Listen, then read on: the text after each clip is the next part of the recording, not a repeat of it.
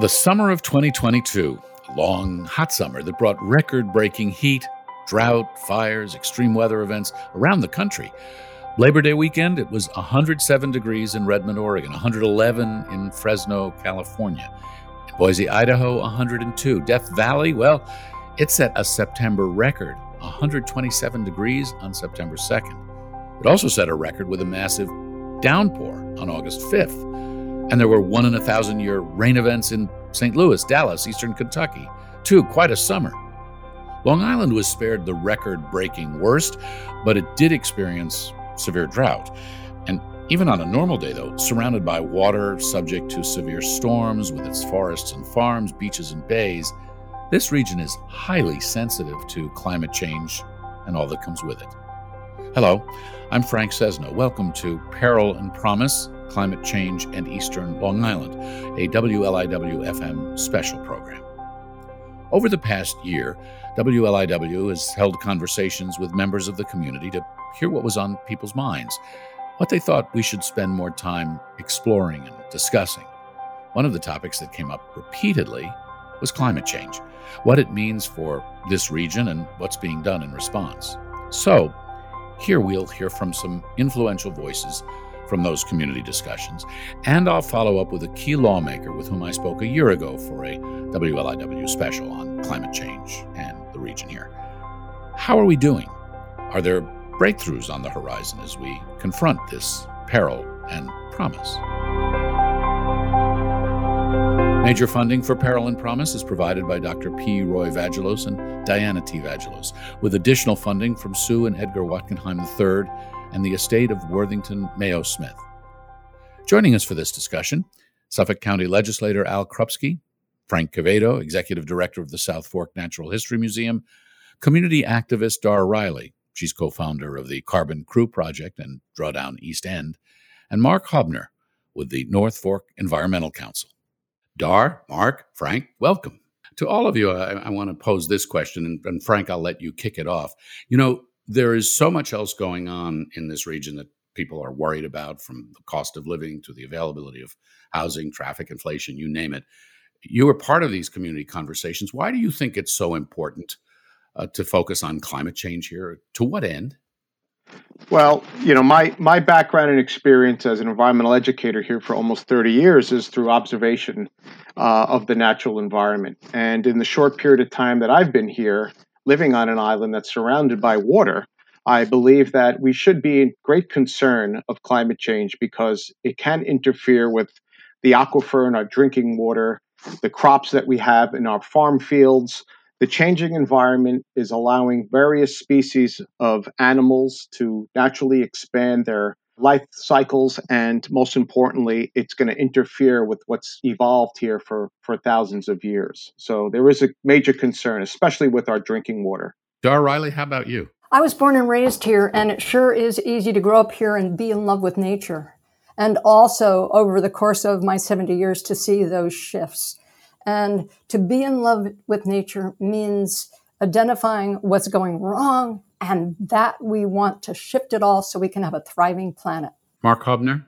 We've already seen about a foot of sea level rise in the Peconic bioregion, which has slowly impacted our shorelines and wetlands. And like the camel in the tent story, we're not seeing half inch increments as being any problem, but it all adds up. Second, with so much more heat and water energy in the atmosphere, we should expect our hurricanes to be more severe. Hurricane Sandy was a category one storm, but combined with high tide and full moon and the extra foot of sea level rise, it was devastating. We should be thinking ahead about the next storm. Sure, Frank. I want to come back to you. You mentioned water in your in your answer a moment ago. Um, parts of Long Island are now joining other major counties, Putnam Dutchess, for example, in what's been labeled severe drought. Long Island's entire South Fork now is in severe drought. Something like half the average rainfall is all since June, and people are directly connecting that to to climate change. What does that mean?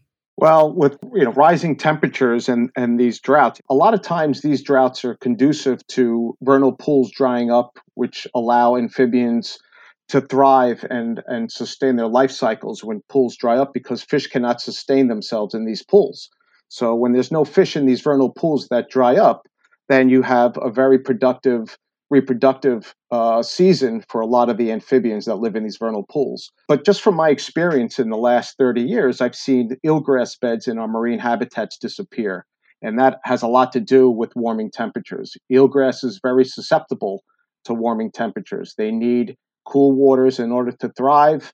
And in just the small amount of time that I've been here on the East End, I've seen eelgrass habitats decline dramatically, almost to the point where they don't exist. Does drought, along with heat, exacerbate and aggravate that problem? The heat does, not the drought. You know, the heat does. You know, we have trillions and trillions of gallons of fresh water under our feet, and that is the aquifer. That's our drinking water. So when there's a drought, the coastal plain ponds that are connected to the aquifer run a little low, but they will never drain to the point where the water will not be available. Dar Riley, back to you. Your Carbon Crew project sort of lays things out that people can do at the individual level. And I sort of think of you not only as a community activist, but an individual activist. So, what does that look like? What people can do at the individual level? You know, we're powerless individually to do anything about drought. We can't turn the thermostat down, you know, on Long Island. So, what about that individual activism? Great question. Um, I think it's really powerful for us to understand that when the UN did their environmental program study on the who's impacting our global emissions, they determined that two thirds of all emissions are determined by choices at the household level. That makes us incredibly powerful. So we're not going to be able to affect the exact drought that's happening, but we can affect the overall events that are happening. So, what kinds of things uh, do you tell people that they can or should do individually in this community? What we do is we look at the priorities created by Drawdown, Project Drawdown. They've got 80 solutions that are prioritized by impact. And interestingly enough, one of the most powerful things that can be done is for us to eat all of our food. Isn't that amazing? For us to leave no food scraps. Yes, we want to compost what food scraps they are, but we actually want to eat it all. So we want to take our next steps. What are our next steps? And one thing that we do with Carbon Pro- Crew Project is help people figure out what their next steps are. Why is the food thing so important? Because food has pesticides and fertilizers and packaging and transportation and watering. And there's so much effort that goes into creating food um, that is wasted. In the United States, we waste more food than any other country. And a majority of that is wasted at the household level. So we can have a huge impact on that. Oh, I want to ask you one other question about the Carbon Crew project before moving on. You actually have some goals that you've set, sort of five year goals for certain things. Uh, would you talk about that? What what kinds of practical goals, when you're thinking about individuals and community and climate change, are you talking about? What we do is ask each people over the course of five weeks to create a personal climate action plan. And they go subject by subject, determining what their next steps can be. And we guide them and encourage them to create a personal climate action plan that will reflect a 50% reduction in their carbon emissions in the next five years. So we guide them to do that by starting and looking at what is their carbon footprint to begin with and what could it be in five years if they executed their own plants. Mark Haubner, over to you in the North Fork Environmental Council. You're also working with with Project Drawdown. I wonder if you could build on on what Dar was talking a little bit in terms of the recommendations that you see as most applicable to Eastern Long Island. Um, and I think your focus is largely on the North Fork, if I'm not mistaken. Isn't that right? It is. Thank you, Frank. Um, and what we've started was a food scrap awareness, uh, especially the food waste, as Dar mentioned. It's the biggest uh, lever that we've got as far as impact on carbon emissions, especially with methane and especially with our landfills closing in the next uh, couple of years. So rather than bury it and create methane or lose it as a resource, we are diverting it and capturing it and making compost out of it. And that's our big push for the North Fork, both towns right now, is to get this stuff back into the soils. And I should let you explain that methane is a really big blue meaning when it comes to climate change, right? I mean, it's more powerful if we can refer to it that way than carbon dioxide. It has a shorter time frame in the atmosphere so putting it out is more damaging. Curbing it would actually address things more quickly right? Yeah that's exactly right frank. You've done your homework. Thank you. Um, part of the thing is that methane is is not something we see, nor is carbon dioxide. The, the unseen, I don't want to call it an enemy because it's the wrong language, but to, to see methane, if it were green outside, would re- really move us to moving more quickly into action, I'm sure.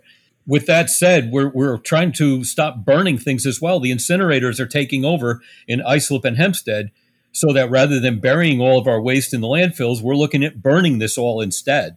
So we really we really need to work on avoiding that. What effect would that have if we end up burning the stuff that we're now burying? I'm seeing lost resources, Frank. I mean, we, we look at, at food as waste or yard waste. And I think the language has to change first. These are organic resources. And we found a way to combine food scraps with yard scraps in a ratio of about three or four to one and make high quality compost, which could be used all over the place, either in your yard, on our, our, town properties, on farms. It's just an incredible resource that we're throwing away. Frank, I want to come back to you're a biologist with a marine biology background, so you're all over the water, in and around it, I guess. You mentioned the eelgrass a moment ago, but I know you've also been tracking things like bird migration and you've been looking at the bunker fishing and some of these issues. What else do you see as very much kind of, you know, on the bubble, if we can call it that, uh, with respect to our wildlife in eastern Long Island and climate change? With the you know rising temperatures uh, locally, we're starting to see adaptations of animals that are from the southern parts of our country move to this environment and displacing and decimating habitat that's actually changing and happening as a result of climate change? We're seeing it. Yeah, I, yes, we're seeing it. So, and I'll give you some examples. The southern pine beetle. Uh, it's called southern because it, it, it, lives in the southern states of this country has come up and, it, and it's a natural expansion of wildlife all wildlife looks to expand in a northerly direction to out to get away from the competition or to adapt to new environmental situations so the southern pine beetle has come and is now decimating our pitch pine trees which are you know killing them in in tremendous numbers. So you know thousands and thousands of uh, you know trees each year are dying. You can see that if you go to Barcelona Neck and Sag Harbor, or if you go to Hampton Bays to Red Creek Park, you'll notice a lot of our pitch pine trees are dead, and that's because of the southern pine beetle. Uh, we're also seeing southern flying squirrels adapt to this environment. Uh, these southern flying squirrels come and they eat young nesting birds. So we're seeing a displacement of our native wildlife. We're also starting to see, believe it or not, I don't know if it's been out here yet on the east end as far east, but we're starting to see spotted lanternflies uh, arrive on Long Island, and that can decimate a lot of our oak trees out here. So everything is connected. So if, if these animals are coming up and decimating habitat, you're going to lose ground nesting birds. You're going to be losing cavity nesting birds. You're going to be losing a lot of habitat that other animals rely on because of these climate change impacts. Are we also seeing changes in the water and and some you know marine animals and mammals because of this? Like yeah, so you know, in the last 30 years, there's been a lot of conservation efforts in protecting the Atlantic menhaden, which has been referred to as the most important fish in the ocean. Everything eats Atlantic menhaden, also known as bunker. So when the bunker is protected, that brings everything in the marine life that eats it back into our environment. So we're seeing more whales, more dolphins, more ospreys. Eagles are starting to restore nesting sites here on Long Island. They all eat Atlantic menhaden. And we're also seeing a lot more sharks in our waters because of the Atlantic menhaden is a food source for them. But with warming climate, we're also seeing species such as spinner sharks and blacktip sharks that usually live in southern waters and warmer temperatures come up here in the summer months and they're interacting with, with people and other shark populations here in our waters because of the climate change. So we see all these effects of climate change. We've talked about several of them here in terms of temperature. We mentioned drought, uh, impact on wildlife, and trees, and things like that. So now let's turn for a minute to what we can do about it. And and Mark, let me come over to you. When you look around at what's being done, I mean, one of the big things, and I'll talk to Al Krupski about this, big, huge project that a lot of people are pointing to very proudly are the offshore wind turbines, offshore, offshore wind farm, and trying to move toward a clean energy future. From your perspective, what are the most important things that we can be doing regionally, and are we doing them to address this problem?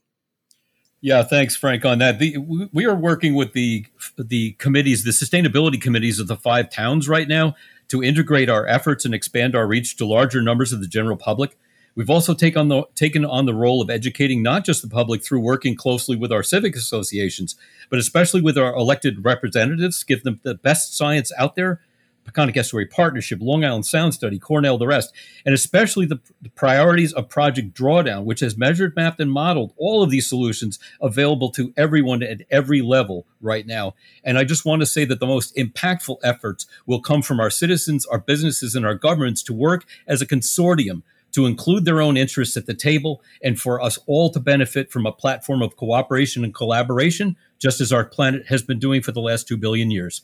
Yeah, are we doing that though? I believe we are. You see that consortium, you see that energy, let's hope it's renewable, coming together around this? I do. And this is my main purpose in life right now is to make that happen. Yes. Dar, coming over to you then, as you think about the solutions, the things that we need to do, and how quickly we need to move, how do you chart out the priorities? Well, when we're talking specifically about ecosystems, it, it seems to me that everybody can really benefit knowing about the Perfect Earth Project that Edwina von Gal has created, also two thirds for the birds. And that's in, as we plant more native plants, we create those ecosystems and support for the pollinators and the whole um, thriving world out there. So that's really important. The other thing, of course, I would say is join a crew and learn all these prioritized things that you're going to want to be doing as your next step. You work with a ton of, of organizations and civic groups in Suffolk County, whether it's League of Women Voters or others. What, what are you agitating for them to do? What do you want them all to do about this?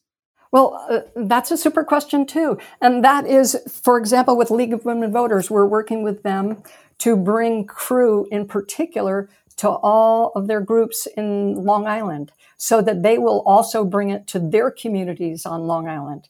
And then we can look at all of our projects together and feel the momentum and also work within our communities, um, lobbying the towns and the villages and the counties as we need to as a group. And what do you want the towns and the villages, the elected officials, the public officials to be doing now? What should their climate change priority be? Well, one of their, they should really work on the built environment. For example, they should require that all buildings are electrified. That would just make a huge difference. We also want to create stringent building codes for the sustainable demolition of homes. We've got so much demolition happening out here, but it's not being done in a sustainable way, which leads to promoting a reuse program. We should follow what Ithaca is doing with their Ithaca reuse program. So these things can come back into action that have been decimated. And um, we should promote more walkable and bicycle communities throughout. So those are just a few of the things. Um, we should also pay a big attention to whether our elected officials are doing these things or not. These communities out here if you're here, have all signed up to be sustainable by 2040. Are they acting on it? We need to be an engaged public to make sure they're acting on it. And if they're not, we need to bring in new people, vote the old ones out, and vote new ones in. Frank Quevedo, your South Fork Natural History Museum is all about sort of triggering, stimulating interest and knowledge about our natural environment. So I know that's that's where you work, and you have a great line that I just love. Uh, I've heard you say, "You can't protect what you don't know." What do you want people to know? What do you spend your time? If you think about how do we make a difference in this community, what do people need to know? Well, we've been a, a nonprofit educational nature education organization for 33 years. And our and how we fulfill our mission is getting people outdoors, up close, firsthand encounters with our natural environment, right here on the South Fork. There is no other way in teaching children and adults about the sensitivity of our natural environment unless they're actually up close and touching something and seeing something firsthand. That's what we've been doing. That is the mission of our museum is to get people outdoors and interact with our natural environment so they know what, what they're going to protect in the future. That is that is the mission of our museum. Before we conclude our conversation here, I'd like to ask all of you to take out your scorecard. I'm going to sort of look down the line one, three, five years and, and and think of it this way okay you know the governor has spoken about putting you know tons more money into into into climate change and fighting climate change across New York. Uh, the president of the United States and uh, at least the Democrats in Congress, whatever you think of it, they passed the legislation, and there's going to be billions more that's being directed in this space. Private sector is moving on its own, whether it's uh, electrified ve- electric vehicles or offshore wind. If people are as worried as we know they all are about climate change, but they've got this scorecard to see are we making progress? What do each of you think that over the next one to five years we need to see from these elected officials and in our region if we can actually see progress? Mark, you want to start? Yeah, Frank. The um, the goalpost is is really in, in our book is 2030. So five years out is going to be more of a milestone. We've already benchmarked our greenhouse gas emissions for the town as part of the NYSERDA program and climate smart communities uh, for the DEC. So we know where we are, and uh, the numbers of 50% per decade is probably not realistic because we haven't started yet. So I think we're behind the eight ball as far as the, the movement is concerned. And the group of us here today certainly know where we have to be, where we have to end up, which gives us actual outcomes, it gives us goals, and it gives us metrics in order to measure these. And we're looking at those every single day.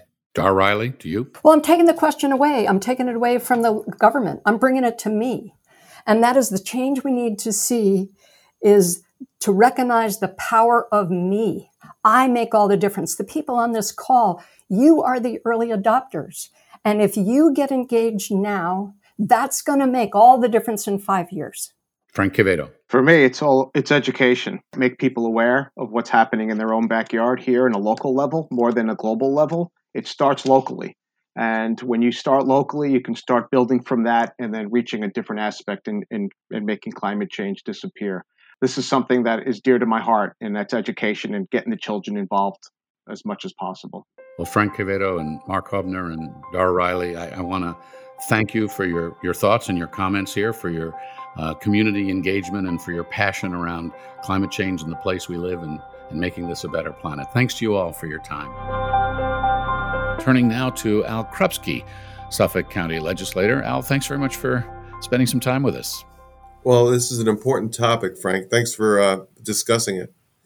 You bet. Well, I want to start by uh, getting your response to some of the things we just heard from our uh, citizen activist panel. You know, one of the things that came through from that conversation loud and clear was the need for more urgency and awareness to educate and engage citizens and to confront climate change. What's your response to that, and where does that fit into your priorities? Oh, gosh, I find that very encouraging. You know, as an elected official, for uh, for many years, you you only you really only know what you know, and the more you do outreach, the more you hear from people, you know, the better educated you are, and, and the the better decisions you can make going forward. So hearing from uh, you know from citizens is is really critical because there are a lot of smart people out there, and um, they have a lot of good ideas. What are you doing to better educate and better engage citizens? I, I meet on a regular basis with civics, uh, with chambers, uh, with different you know homeowners associations, and um, just to just to listen to what people have to say. But on the subject of climate change, oh, it comes up on a on a you know on a regular basis. But no, on on everything. But climate change is something that um, is very important. I also work with different levels of government, you know, of course, on this. But as far as people outside of government, you know, their understanding of it and their concerns are really critical to making better decisions. What we heard from the um, panel was some really key things that they felt needed to be priorities, some of which are part of the Project Drawdown horizon. Uh, the need to cut down on food waste because of the methane that's created from landfills, the need to burn less as landfills get shut down, the need for more efficient buildings, more bikeable and walkable communities. What do you say to that, and how do those priorities map onto your priorities from the county level? So, absolutely to all those things. And I'm very familiar with the work that Drawdown is doing. And I have to applaud them for uh, helping to engage government in the solutions.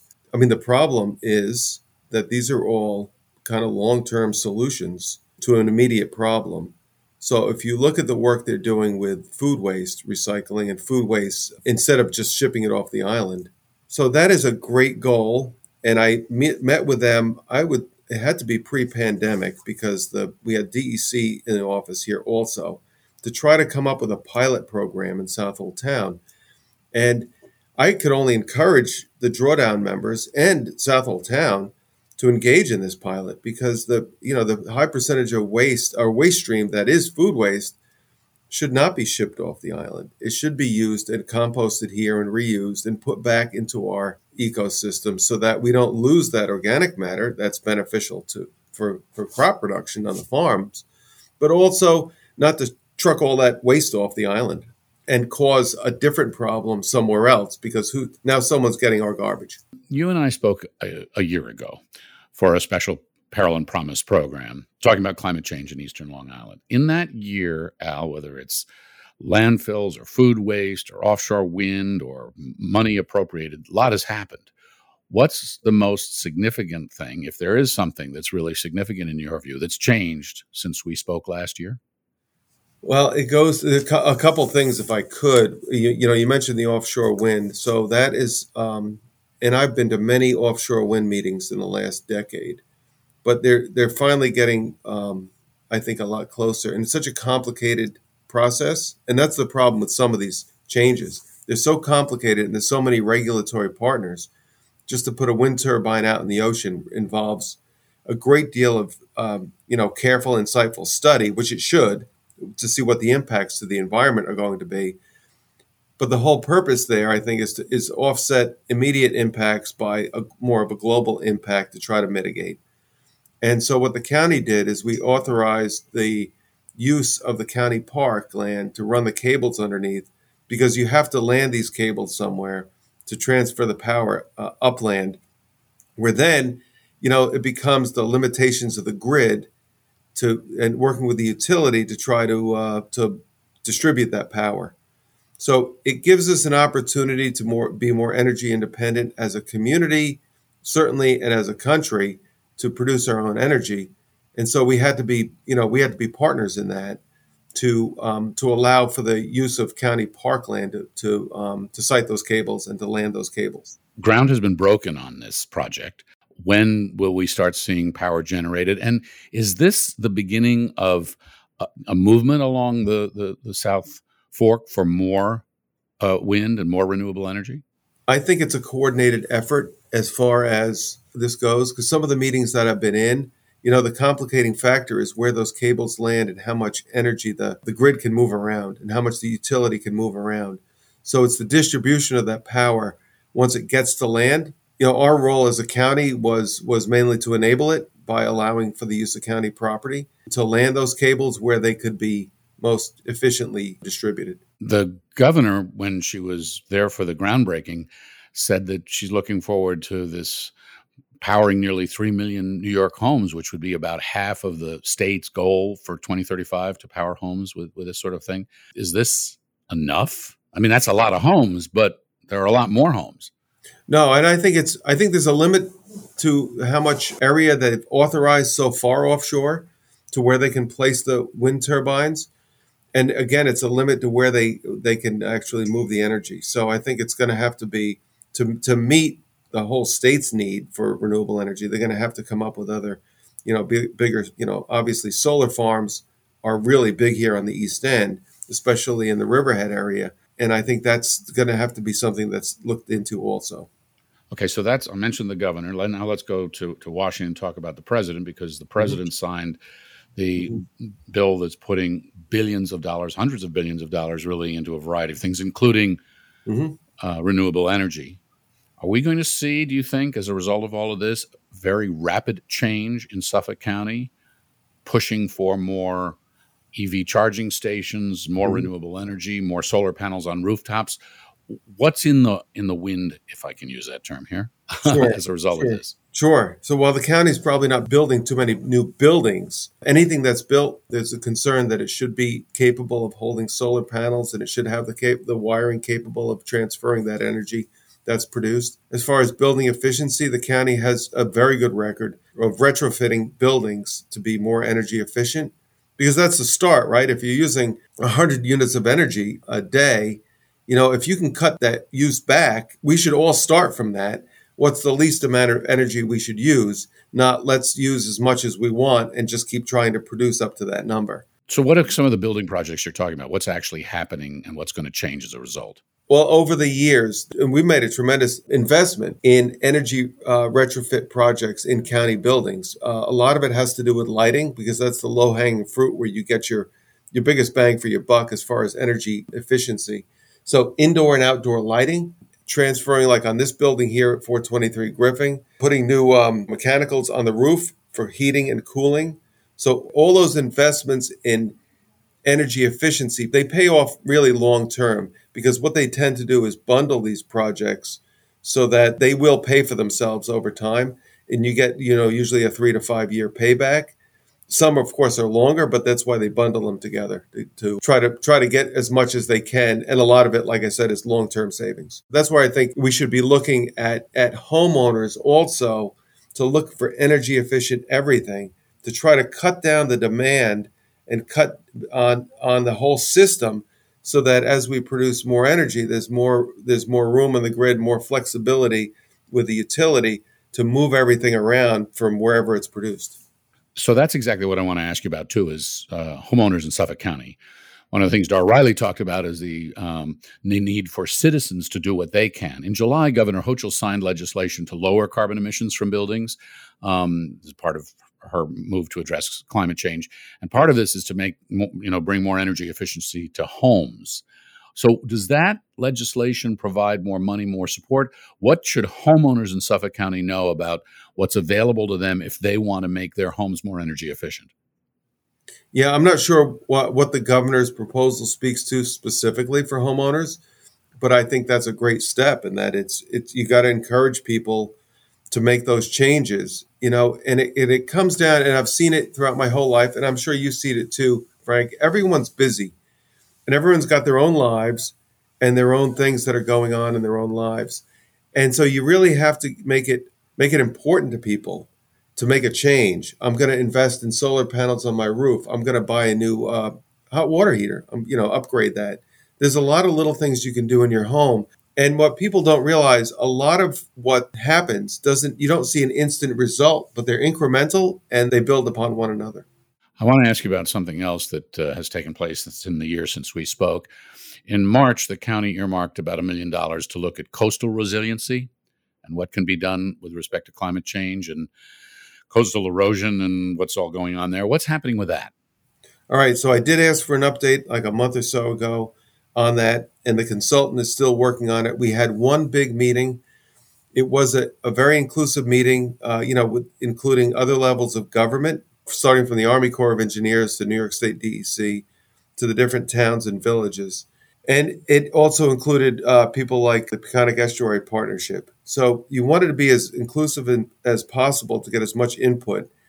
And they're working on looking at the county infrastructure to see as sea level rises, what really has to be addressed first. Having a long term plan, because you just can't put a band aid on and spend all of your resources and time on one thing when really there's something much bigger and more complicated that should be worked on immediately. So it's just sort of prioritize the way government acts short and long term. Yes. So a, a report is forthcoming. And just to be clear for everybody, what this task force is trying to do is to identify how frequent flooding, heavier rains, storm surges could impact everything from homes to roads to stormwater systems, right? Exactly, exactly. And you talk about stormwater systems. So the county DPW, New York State DOT, and a lot of the municipalities have done a great job as far as working on drainage codes and working on their on their drainage so we don't lose that rainwater into the uh, surface waters that we recharge our aquifer with every drop of rain that we get. And you know, you, you, mentioned the drought and how dry it was locally this summer. We work on a very small uh, aquifer here, surrounded by salt water. So as sea level rises, that salt water bubbles floating on on the seawater because the seawater, the salt water is denser. So we need to keep recharging our aquifer every time it rains to make sure that we that aquifer gets uh, it's like a bank. You have to keep adding to it. We can't just keep drawing out of it. Al, I, I know that uh, you're very focused on on this and these priorities that come from this. You spoke at the at the outset about citizen engagement. Are there ways for citizens to uh, participate in this task force or provide input if they have something they would like to report or be part of this somehow?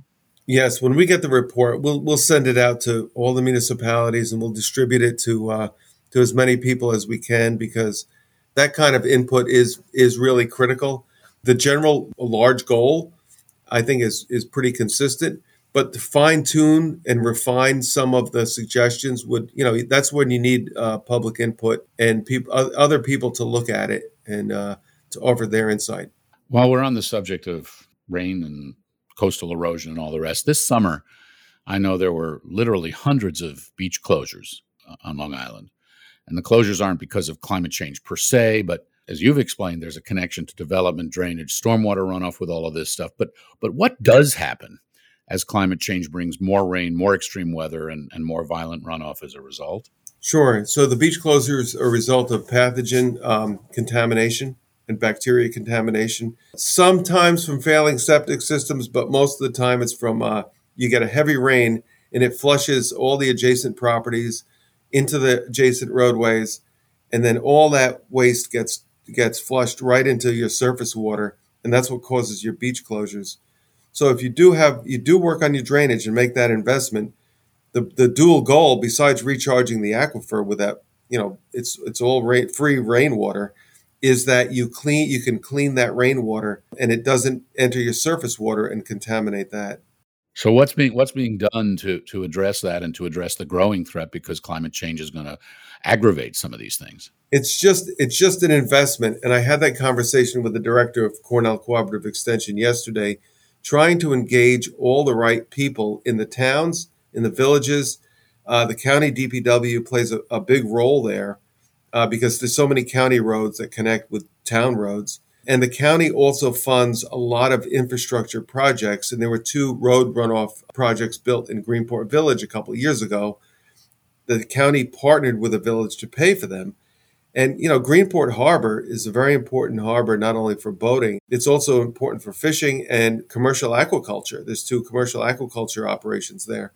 It's critical not only for the environment, but also for the economy to have clean surface water because that, that is a huge part of our economy. But how close are you to the sufficient level of investment and activity to address these problems and you know be able to control this problem? So that's a cultural um, issue, and I think that that's why the citizens' engagement is critical to put pressure on their elected officials to say, look, we want to be able to go to the beach in the summer every day and swim. We want to be able to have shellfishing opportunities, whether they're recreational or commercial uh, in the waters adjacent to our, our communities. And it'll help put pressure on the municipalities to do their work, make the investments in drainage that over time are gonna are gonna benefit you know everyone in those communities. I think I hear you saying if your beach has been closed, call your local elected official and tell them to to work on this and make the investments and figure out what the problem is. Ask for demand answers and action. That's exactly it. That's exactly it. Because it, all it takes is is the hard work of doing your your watershed studies, mapping your outfalls, and then attacking them one at a time, so that you don't have those outfalls um, draining your your your stormwater into your creeks and bays. What's uh, going on on the food front these days? I know this is another area where you're you're, you're a farmer yourself, and um, you're very concerned about food, food production, climate change, uh, and Long Island. What are you focused on in that regard these days? Well, uh, Cornell Cooperative Extension has been concerned about climate change for a number of years, and as as the climate warms, they can see different species shifting their ranges, and so you see it in the natural world with different birds and insects. So if you see it with insects, that's going to affect agriculture. If you see it with rainfall events and droughts, it's going to affect agriculture and food production. And and then if you see it from a less negative light, as the climate changes, you can you can raise a greater diversity of crops because your winters aren't as severe. And so there's a lot of discussion in the agricultural community now on how to adjust to climate change. Cornell Cooperative Extension runs the Long Island Ag Forum every year, every January, and that's going to be one of the hot topics of um, you know how to make adjustments. I, and I know that that Cornell University has been very concerned about this for over a decade, um, concerned about rainfall events, which if it's really dry, it's really difficult to grow anything, as we found out this summer. But if it's really wet, it's almost impossible and it could be way worse. Al, I want to conclude with a two part question for you here. We spoke a year ago. Since then, we've seen some progress, as you've mentioned. We've also seen more heat records around the country and drought in Long Island. So we're reminded that this is a clear and present danger, this idea of climate change. It's not some theoretical thing. So, what is your biggest concern for the area regarding climate change and what it's bringing in the in the medium term? And and and what more needs to happen? What should people see if this region is serious about dealing with it? I guess what what needs to be done is is the elected officials have to focus on this. As elected officials, there's a lot, of course, there's a lot of distractions, and government provides a lot of resources in a lot of different areas to people's lives, and it provides a lot of services. The climate change issue affects people's one quality of life. If you do have beach closures and closures of shellfish beds, but it also there's a big public safety aspect to it. If roads flood on sunny days uh, let alone if you have big coastal storms that really will close down your community for a number of days, um, including, of course, power outages for a long time. So I think people have to be conscious of the fact that we do need to invest in renewable energy, and that that means seeing windmills. Somehow it's an inconvenience from some people to see a windmill or to see where the energy is produced. That means, you know, increased uh, use of solar to generate electricity. So the community has to get used to the idea of being more energy independent, which means investing either a, from the government side, but also investing personally in their own homes in energy efficiency. Lots to do, but some progress and some hope as we're reminded mm-hmm. just how serious and how real this uh, this crisis really is. Al Krupski, thank you so much for your time. Well, thank you for doing this because this really does help raise the awareness, and that's what is really important. So, thank you, Frank. And thanks to all of our guests Suffolk County Legislator Al Krupski, Mark Haubner, Dar Riley, and Frank Quevedo. Peril and Promise, a public media initiative from the WNET Group, reporting on the human stories of climate change and its solutions. You can learn more at pbs.org slash peril promise. Major funding for Peril and Promise is provided by Dr. P. Roy Vagelos and Diana T. Vagelos, with additional funding from Sue and Edgar Wachenheim III and the estate of Worthington Mayo Smith. Thanks very much for listening. I'm Frank Sesno.